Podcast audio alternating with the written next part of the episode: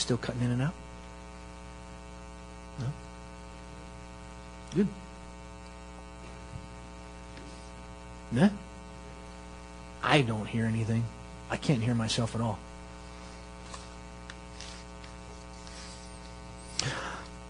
We're having a little conversation here. That's okay. So, want to do lunch later this week? Is that okay? There you go. If you would take your Bibles, turn to the Gospel of Luke. Back in the saddle again. Back in the Gospel of Luke, chapter 22. If you're visiting with us, you pull that black Bible out in the chair in front of you and go towards the back, page 67. 67. Luke 22. I'm going to start reading verse 39 through 53. 39 through 53.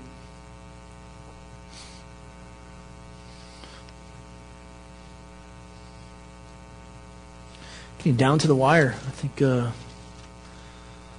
second week of February we'll be done with the Gospel of Luke. And then I think we're going to go to the book of Acts. You know, it's part two, sequel. Captain America 1, Captain America 2, Avengers 1, Avengers 2, Luke, Acts. I mean, just, it all goes together as far as I'm concerned. Anyways. That was for you. Verse 39. I'll read the passage, then we'll do our study. And Jesus came out and proceeded, as was his custom, to the Mount of Olives. And the disciples also followed him. And when he arrived at the place, he said to them, Pray that you may not enter into temptation. And he withdrew from them about a stone's throw, and he knelt down and began to pray, saying, Father, if you're willing, remove this cup from me. Yet not my will, but yours be done. Now an angel from heaven appeared to him, strengthening him. And being in agony, he was praying very fervently. And his sweat became like drops of blood falling down upon the ground.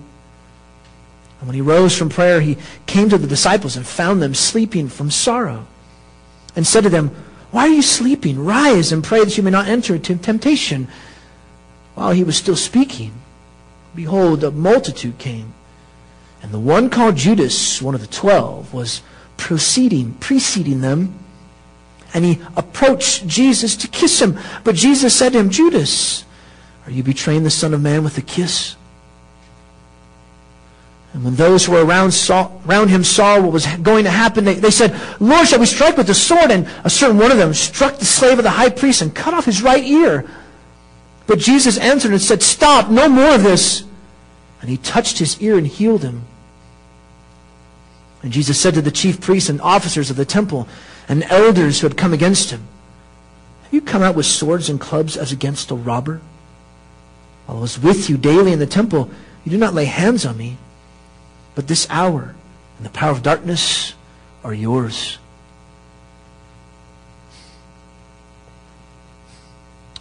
There's a story about a father who took a small son with him to town one day to run some errands. Maybe you've heard this story before. Lunchtime arrived, and two of them went to a familiar diner for a sandwich. The father sat down on one of the stools at the counter, lifted his boy up, seated him right next to him. They ordered lunch. The waiter brought the food. The father said, Son, we'll just have a silent prayer. Dad got through praying first and waited for the boy to finish his prayer. But just sat with his head bowed for an unusually long time.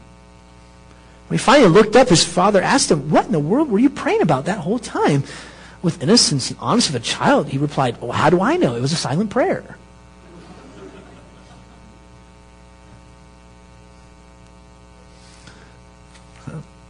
A member would always laugh at me because I would used to tell Michael or Gloria when we would play for the Lord's Supper, hey, can you play silently? So he would say to me, is this how they play silently? like, shut up.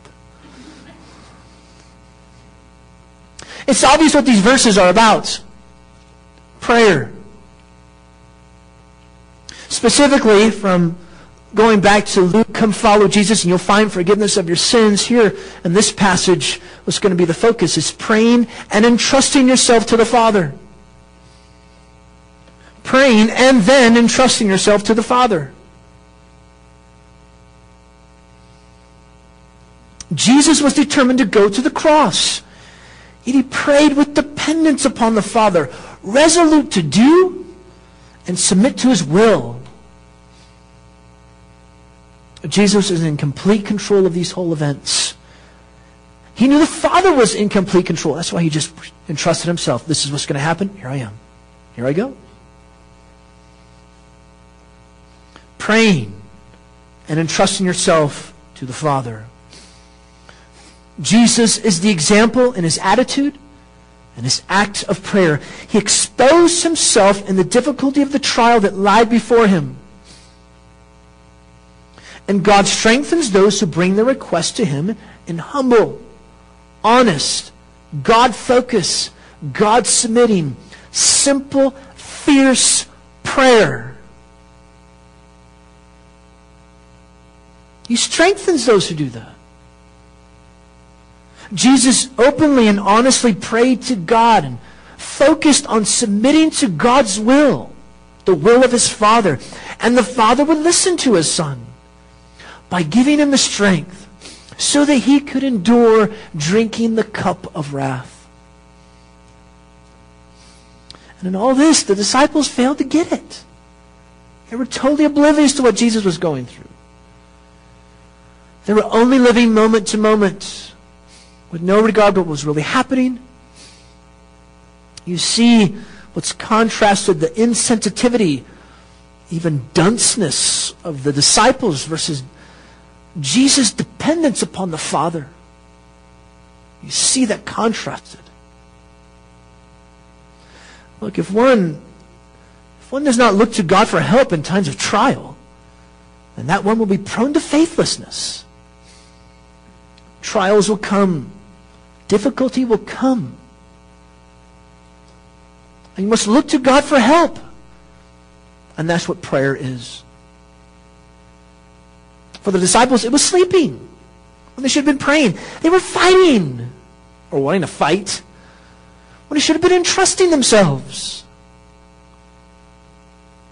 That's why Jesus said, Pray that you not enter into temptation. Ah, they didn't listen. They didn't listen. Well, God always responds to the prayers of his faithful children. If he responds to Jesus' prayer, then he will respond to our prayer. Yet it doesn't mean he'll take away our trials. It just means that he will give us extra strength to endure through it.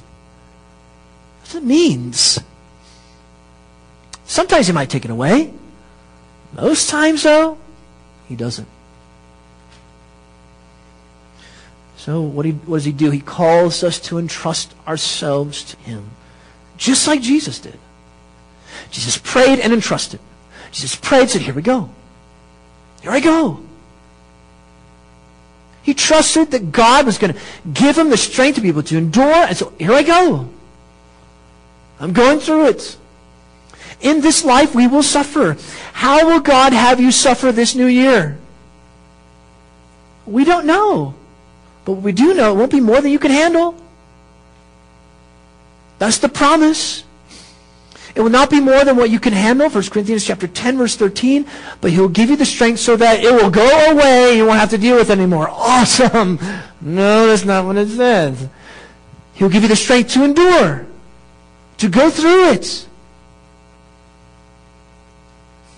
And You'll see that with Jesus. He will pray Remove this cup from me.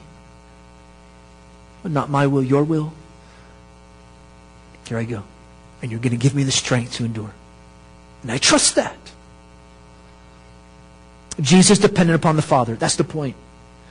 Even when he knew he would drink the cup of the Father's wrath for sinners, the punishment that would come upon sinners, Jesus was going to drink it. So what did he do? He turned to the Father and submitted to his will. Aid will come to you. If you depend upon the Father, He'll give you the strength to endure it. What a perfect message for the beginning of this year. Great message. Just so happens to come at this time. Isn't it coincidences great? we don't believe in the sovereignty of God or anything like that. Gee. Of course we do. God set this up for us to hear this today. So, two points easy. Straightforward. One, praying to the Father, 39 to 46, and then entrusting himself to the Father, entrusting yourself to the Father. Praying to the Father, what kind of prayer did he have? Simple, fierce, God focused, God submitting prayer. Stole a little bit from John Piper on that one. At least the first two words, simple and fierce. Jesus' prayer was simple, but it was fierce. It was passionate. It was just so full of, oh, everything in him. You'll see that. But it was God focused, God submitting as well. Those are my words, not his. 39 through 40. First, he came out proceeding as it was his custom to the Mount of Olives. The disciples followed him. When he arrived at the place, he said to them, Pray that you may not enter into temptation. The customary place Jesus would go with his disciples. Judas knew this. Luke doesn't tell us about the details. He's different from Matthew and Luke. Just tells us just the disciples he brought them. And he came to the place and he warned them. He exhorted them. Pray that you may not enter into temptation. Most likely, Jesus was alluding to what he said in chapter 22, verse 38 through, uh, excuse me, 28 through 38, where he said, uh, You are those who have stood with me by my trials. Verse 31, Simon, Simon, behold, Satan has demanded to sift you, plural, like wheat, all of you. Satan wanted them to defect, to totally fail, to completely desert Jesus. That's what he wants for you. He hates you. He can't stand you. He wants to destroy you and will do whatever he can to get you distracted from what you're supposed to do, what we're supposed to do. Anything. But Jesus prayed for them for their protection. And he exhorted them to pray to be faithful and to endure. Pray for that. Pray. Because that's God's means by which he gives. So why is, why is prayer important? Why, why do we do it? Well, I believe in the sovereignty of God. Why do you pray anyways? Because it's then that we express we need God, desiring to depend upon Him and rest in His care for us. That's why we pray. Because we're saying, I depend upon you, not on me. I need you. One writer wrote this The way to faithfulness in the midst of hostile rejection of Christ is a dependent spirit that communes with God. Do you have a dependent spirit that communes with God? Christian, how will you commune with God this new year? How will you make it a vital aspect to your life, a vital aspect in your life?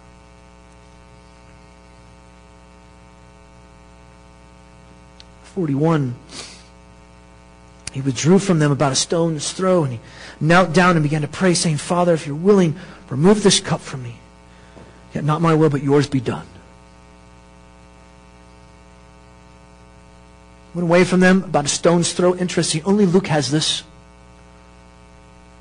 He knelt down. Again, only Luke has this as well. It was common in that day for you to stand and pray with your eyes to heaven. This is how people would normally pray. Not like this, but like this. That's how they would normally pray. Jesus didn't do that. He knelt down. Why? Why did Jesus kneel? To show his humility before his Father? And also because of the agony he was about to face.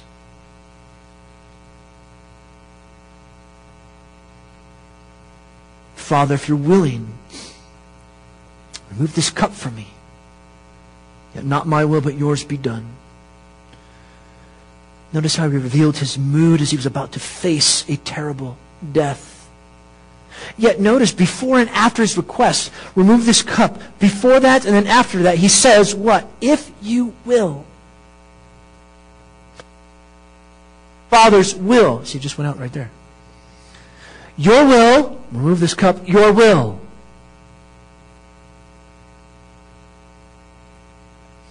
So as he's praying this, he reflected his trust in his Father's sovereignty by entrusting himself to the Father. Which we're going to see more of this later. God's will was Jesus' first desire. And you see the relationship between the Father and the Son. That's why we believe there's two distinct persons here. By the way, we don't believe that there's manifestations. We don't believe that there's one God and He manifests Himself as the Father, He manifests Himself as the Son, then manifests Himself as the Holy Spirit. If you believe that, then you are a Mormon. That's Mormonism. That's what Mormonism teaches. He manifests himself this way, manifests himself this way, manifests himself this way. Also monotheists, they believe that. Monotheists, this way, there's only one God. You can't think that. That's not what you see here in the text. There's two distinct persons. The Father and the Son. The Father, the eternal Son, is praying to the Father. Remove this cup from me. What cup? Cup is figuratively linked in the Old Testament to suffering and wrath. Psalm chapter 11, Isaiah 51, Ezekiel chapter 23. Jesus asked to have the cup of suffering and wrath taken from him. Well, first question comes to mind is why? We're going to talk more about what this is, this cup of wrath and suffering. But first, why? Why would he ask this?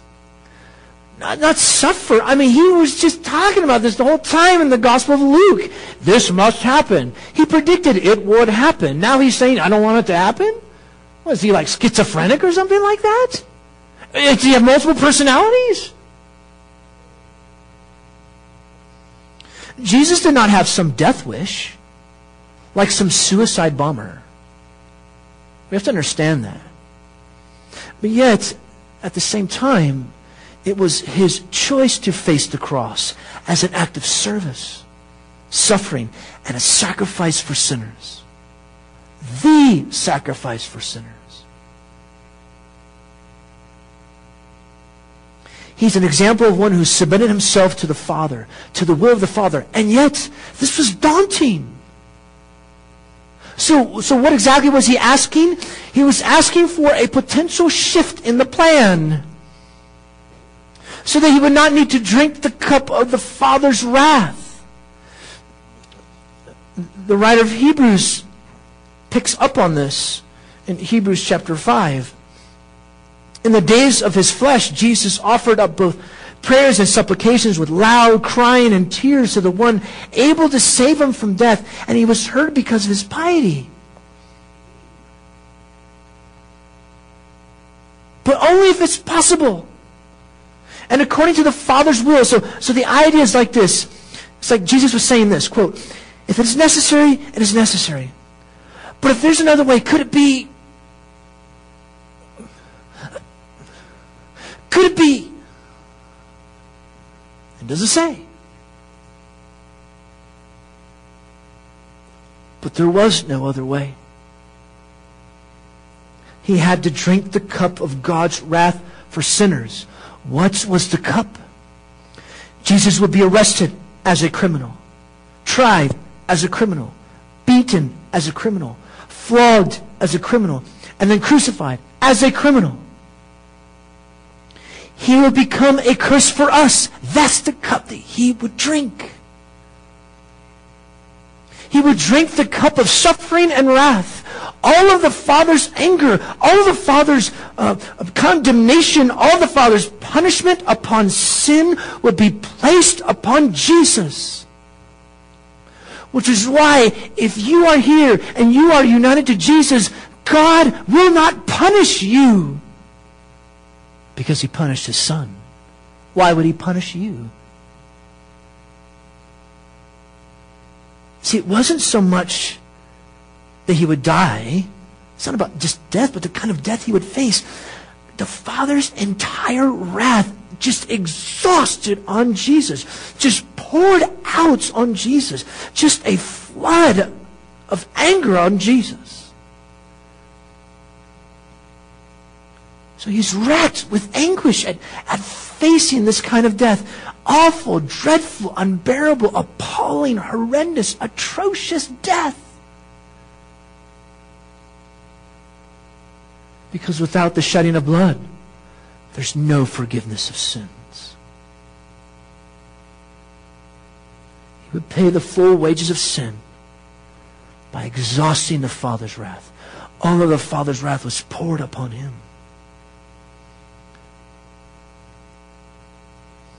The Father would unleash his punishment upon his Son in the place of sinners. For all those who would turn away from their sin and place all their trust in Jesus and what he's done.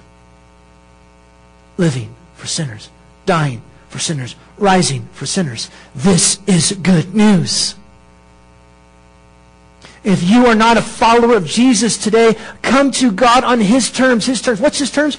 Turn away from your sin and put all your trust in Jesus. Cling to Christ.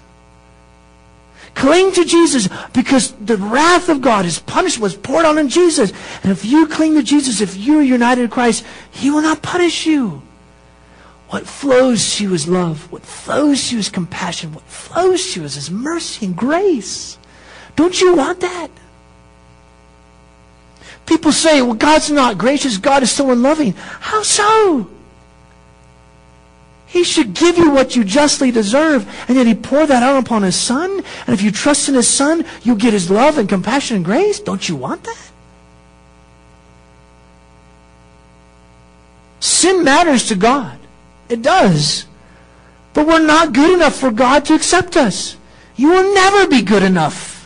You hear what I said? You will never be good enough for God to accept you. Never.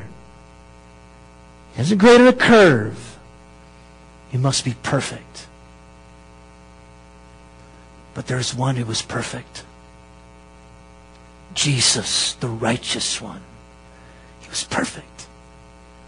So you cling to Jesus. And the Father will not look upon your sin because your sin will be placed on Jesus. The Father will look upon your righteousness because it's not your righteousness. It's Jesus' righteousness credited to you. And you don't face his wrath. You don't face any of the wrath of God. There's no other way to have relationship with God. There's no other way you can have forgiveness of sins. Only in Jesus.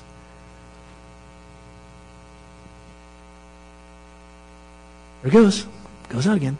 Here's Jesus pouring out himself. It's a simple, fierce, God-focused, God-submitting prayer. And he closed the prayer the same way he began. Your will be done. He was committing himself to the Father's will. Here's his exemplary attitude. Jesus made known his heart's desire, but his concern was God's will. As Jesus prayed with agony and despair, he was committed to obey. He was committed. Do what you have for me. Okay, here I go. Christian, do, do we pray like this? Do, do, we, do we pray with passion? Do we pray fiercely? Do we pray wanting the Father's will be done? Do we pray to honor Him or us? Do we pray and entrusting ourselves to the Father and to His will? John Piper had blog posts, or not John Piper, but in Desiring God, there was a blog post, Grow in Passionate Prayer. And here's something that we could be praying this year. Father, you are faithful. I can't imagine a worse reality than forgetting you. And you are faithful never to let me forget. In fact, you watch over me in such a way that not a hair can fall from my head without your will. And every little thing that comes into my, into my life works together so that I might enjoy more of you forever. What a great prayer. Just, here I am. And then you entrust yourself, here I go. If we're followers of Jesus, God is our Father. And we have a loving relationship with Him. He's given us all things. So we must prayerfully wait. That's the secret of not yielding to temptation. When you're tempted, when temptations come, what should you do? Depend upon God. Throw yourself upon God. Throw yourself upon the Father. But if we do not pray, then we are unprepared and we get ourselves into trouble. Yes, that's what happens. And that's what we'll see with the disciples, too. Going back to our text, look at verse 43. 43. Now an angel from heaven appeared to him, strengthening him. And being in agony, he was praying very fervently, and his sweat became like drops of blood falling down upon the ground. It's actually in your Bibles, I think some of your Bibles say some manuscripts don't have this, these two verses. So we'll first deal with that. This is a, what's called a textual variance. Is this legit? All you scholarly people give you some of this information.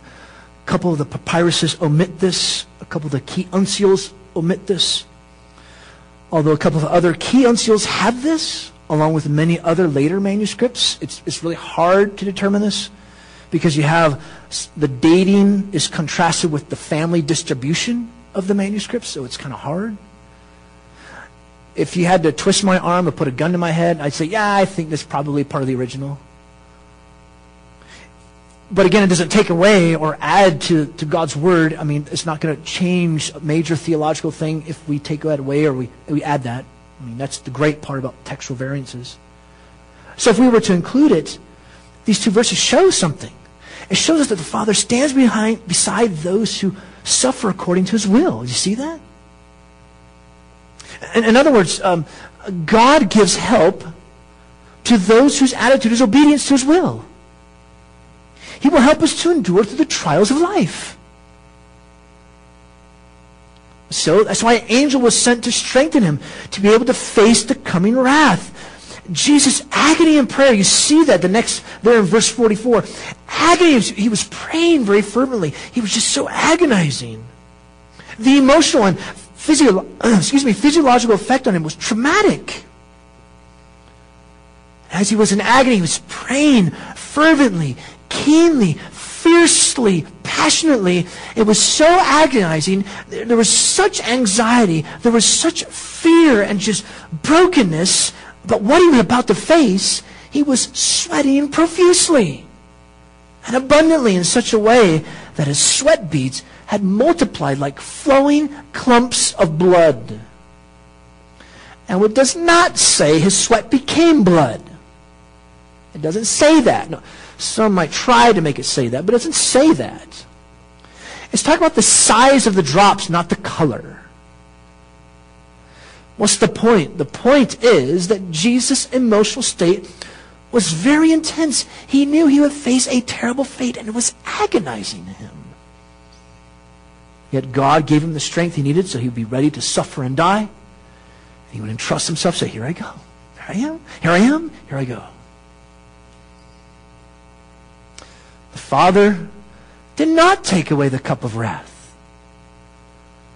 that Jesus had to face but gave him the strength to endure it.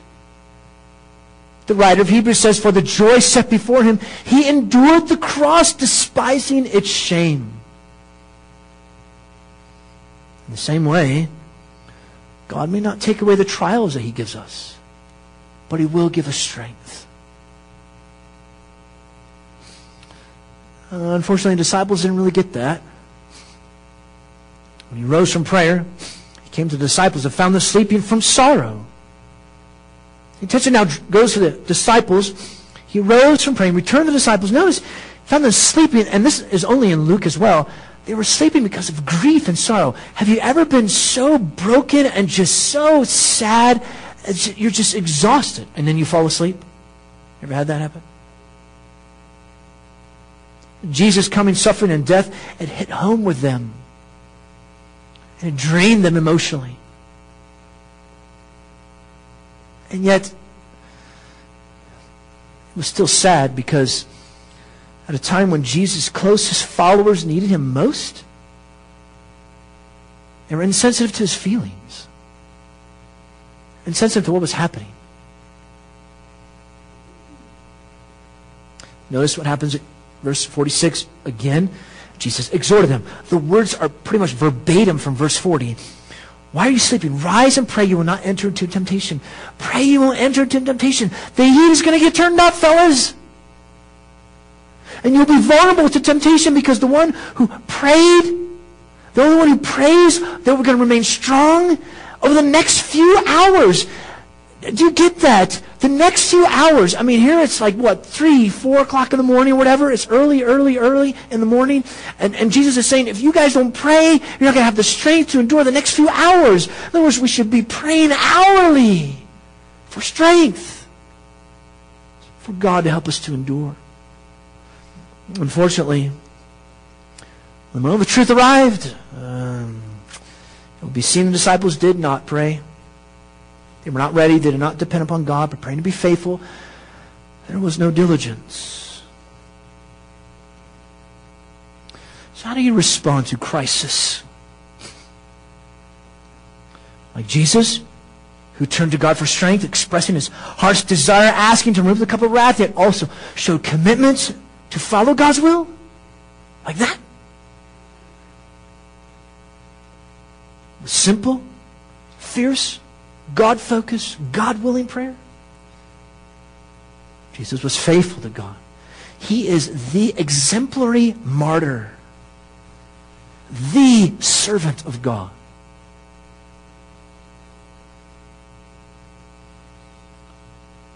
How do you respond? When trials come, no longer fear, for in the pain our God draws near and fires of faith worth more than gold. That's why we sing that. So I want you to sing that. Because as we come near to Him, expressing our heart to Him, yet also submitting to Him, when we do this, God will respond to you. He'll respond to you. He'll send you strength. He'll send you aid. He'll send you help. So you will endure. I mean, we, we could even say here at this point, 45 and 46, we could even say at this point, Jesus had said, I'm entrusting myself. Boom, here I go. We could even say at this point, this is what he did it. Is that how you respond? As trials come, no longer fear. Praying to God, and then our second point, entrusting yourself to the Father. That's what Jesus does. He prays. God gives him strength. Here I go. I'm going to endure. I'm going to trust myself. That's why we read 1 Peter chapter 2. He entrusts himself to the one who judges justly. God knew he was perfect. He should not be judged as a criminal. Jesus was no criminal. I mean, a criminal? Come on. Here I go. And notice how everything begins to move now. While he was still speaking, behold, a multitude came. The one called Judas, one of the twelve, was preceding them. He approached Jesus to kiss him. The first thing to happen, the betrayal. That lack of prayer and dependence on God by the disciples is going to come out. And you're going to see Jesus' compassion, his control of everything, and just like he's just entrusting himself to the Father and what the Father has for him. He's just letting things unfold. Here, here I am. And here I go. You see such a stark contrast. The disciples not understanding what's going on, wanting to defend Jesus violently, then Jesus healing a guy's ear, talking to his arresters, wanting to face suffering, is in total control his response shows he was no criminal. He entrusted himself to God for these events. Judas, notice, one of the twelve, ouch. This magnified the betrayal tenfold. It stung even more. He approached Jesus to kiss him. Why? Because it was dark. Can't see anything. Want to make sure they get the right guy.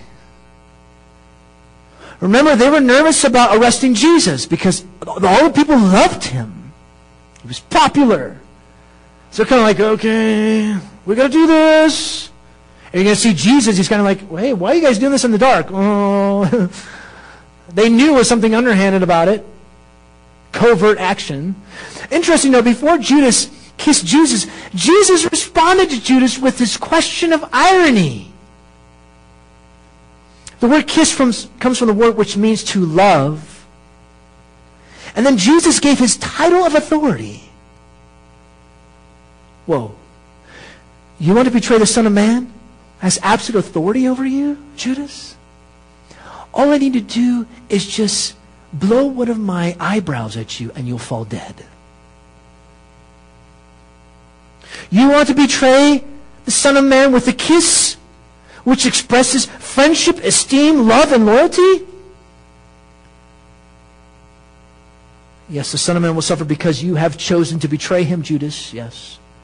You know, it's interesting too. Luke doesn't tell us if Judas kissed Jesus. You see that? It's not there.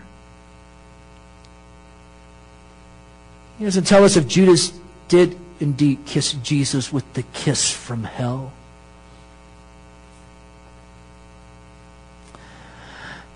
Great. 49. When those who were around him saw what was going on happen, they said, Lord, shall we strike with the sword? And certain one of them struck the slave of the high priest and cut off his right ear. So here's the disciples to see what's going on. All these people are here to arrest Jesus. Jesus was betraying him. It's all going down, man. Lord, should we strike with the sword to defend you? And given their misunderstanding, remember in, in verse 36, 37, 38, when Jesus says, you got to make sure you're prepared. Lord, here's two swords. Oh, gee, just never mind. They didn't wait for the answer. They didn't wait for Jesus' answer. One drew his sword and struck the slave of the high priest, cutting off his right ear. And John, in the Gospel of John, he tells us Peter was the one who did this. He's the guy wielding the sword. Now, some say, oh, because he was a fisherman, he didn't know how to strike. I think what he did was just kind of go like this, drew his sword, and the dude's like, oh, no, right? Slow motion goes like this, and got? And the ear falls off, right? That's, that's what I think happened. Well, can you imagine, though, he possibly ducked, Jesus arrests, it comes to a halt, and everyone's like, everyone's sword gets drawn at this point. And notice how Jesus responds. Jesus answered and said, Stop no more of this. Literally, he's saying, Let go of this. Which could mean leave it alone. Or like the idiom from the New American Standard, stop no more of this. Or even let them do this. Don't defend me through physical force. No. I am to suffer. Jesus is entrusting himself to the plan of the Father. I am to suffer. This must happen to me. He don't want any fighting. Isn't it amazing how Jesus was in total control of what's happening, even with this betrayal and arrest? And then how did he respond? He touched his ear and healed him. He touched the guy. So what did he do? Did he pick up the guy's ear? Oh, man. There you go. How'd he do that? Or did he just touch it and then it just... That would be amazing. I mean, what compassion and grace amid these men coming against Jesus. He showed compassion and grace to them. But while we were yet sinners, Christ died for us. While we were yet his enemies, Christ died for us. By this very act, Jesus made it totally clear he was no threat to the state. He was no threat to anyone. He had no desire to battle. He was not some dangerous revolutionary. Ha ha ha. I'm going to come and take over Roman Empire. What's going to do that? He just healed some dude's ear that one of his weirdo, wacky disciples cut off. By the way, this is an argument for the historicity of the Gospels. Because the early church would not create such an attack picturing the disciples like such buffoons. And there's a corporate lesson here for us as well. As Christians, we should vote and express our rights as American citizens, yes. We should elect people in office who will represent our views, yes. But it is not for the church to take up the sword. The only sword we should take up is the sword of the Spirit, which is the Bible. We're not called to take up arms. It's this whole thing that people throw at you about the Crusades, yeah, they're right. And you know what I tell people? I say, you know what? They probably weren't Christians. Because real Christians, I mean, you see it right here. They did not wield the sword. In Matthew and Mark, Jesus says, He who lives by the sword dies by the sword. Jesus did not advocate violence, nor should the church be about advocating violence. That's not our place, friend. Our place, our mission is the gospel. Take up the sword of the Spirit, which is the Word of God. That's the only sword we should take up. Heals the guy. Now Jesus turned his attention to the ones arresting him. Notice those present chief priests, officers, uh, officers of the temple, elders, the religious leadership, military leadership, civil leadership. And he gives them a rebuking question. Um, have you come out with swords and clubs against a robber? I'm shocked that you're coming to arrest me as if I'm some violent revolutionary with swords and clubs, really? I mean, really? I mean, I just healed the dude's ear. And like, I can't just take your swords and like melt them in your, in your little sword thing? In your little sheath? Like use my x-ray vision type stuff? I mean, come on. My heat vision? I mean, can I not do that? I mean, really? How absurd. It's like you're arresting some dangerous criminal. Ah. Yes. This fulfilled what Jesus had predicted in the upper room. Remember when he quoted Isaiah 53? He'll be numbered with transgressors like a criminal. But notice what he does in verse 53. He gets to the heart of the issue. While I was with you daily in the temple, you did not lay hands on me, but this hour and the power of darkness are yours. He got to the heart of their intentions. When I was with you in the temple, daily teaching, you didn't arrest me then, did you? In other words, you could have arrested me peaceably, publicly. Oh, not in the cover of darkness. You don't want to do that. You're trying to hide something? Uh, by this very statement, Jesus exposed their hypocrisy. They wanted the cover of darkness because they knew it was not a lawful, just arrest. They knew that. There was something underhanded in this covert operation. That's why he says, But this hour is your hour. Is the hour of the power of darkness. The forces of evil were now having their way to try to destroy Jesus. Night is a picture of evil and its rule or domain. Thus, it displays the dark nature of their action. Evil is being allowed to do this. Yet evil is not in ultimate control. Jesus just entrusted himself to the Father. The Father's in control. Jesus is in control. God was bringing this about for sinners, for us, for our salvation. He's doing this for us. So he might bring us to himself and show that he's a glorious God who's gracious and compassionate to sinners. They chose darkness. They wanted to destroy the light.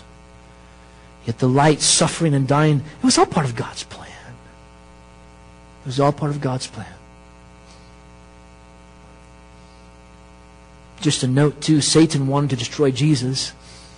And yet he also wanted to keep Jesus from accomplishing redemption for mankind. It's sad how this section is full of hypocrisy, isn't it? Judas who betrayed Jesus with a kiss. The Jewish leadership who came to arrest Jesus under the cover of darkness. They knew it was unjust. The disciples who said, We're going to stand with you, Jesus. No, they didn't.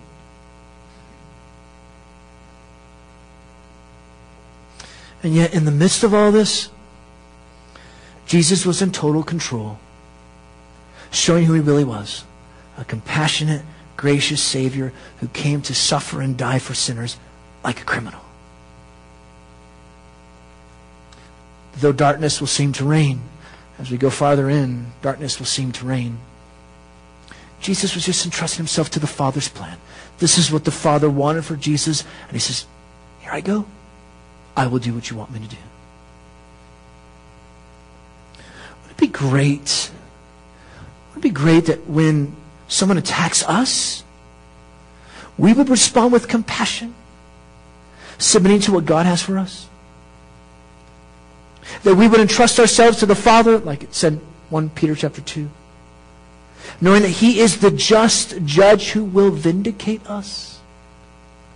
Does not God see? Does not God know? Of course He does. What's the first step to responding this way? Just like Jesus did. Fervent, passionate, fierce, simple, God-focused, God-submitting prayer, and then whoosh, I'm entrusting myself to you. You're going to give me the strength. I'm going to trust you gave me strength. Here I go. Go through it. What does God have for you this year? What is God going to have for you in 2015, 2015? What's He going to do? I don't know. But He'll give you the strength to endure, Christian. you got to trust that.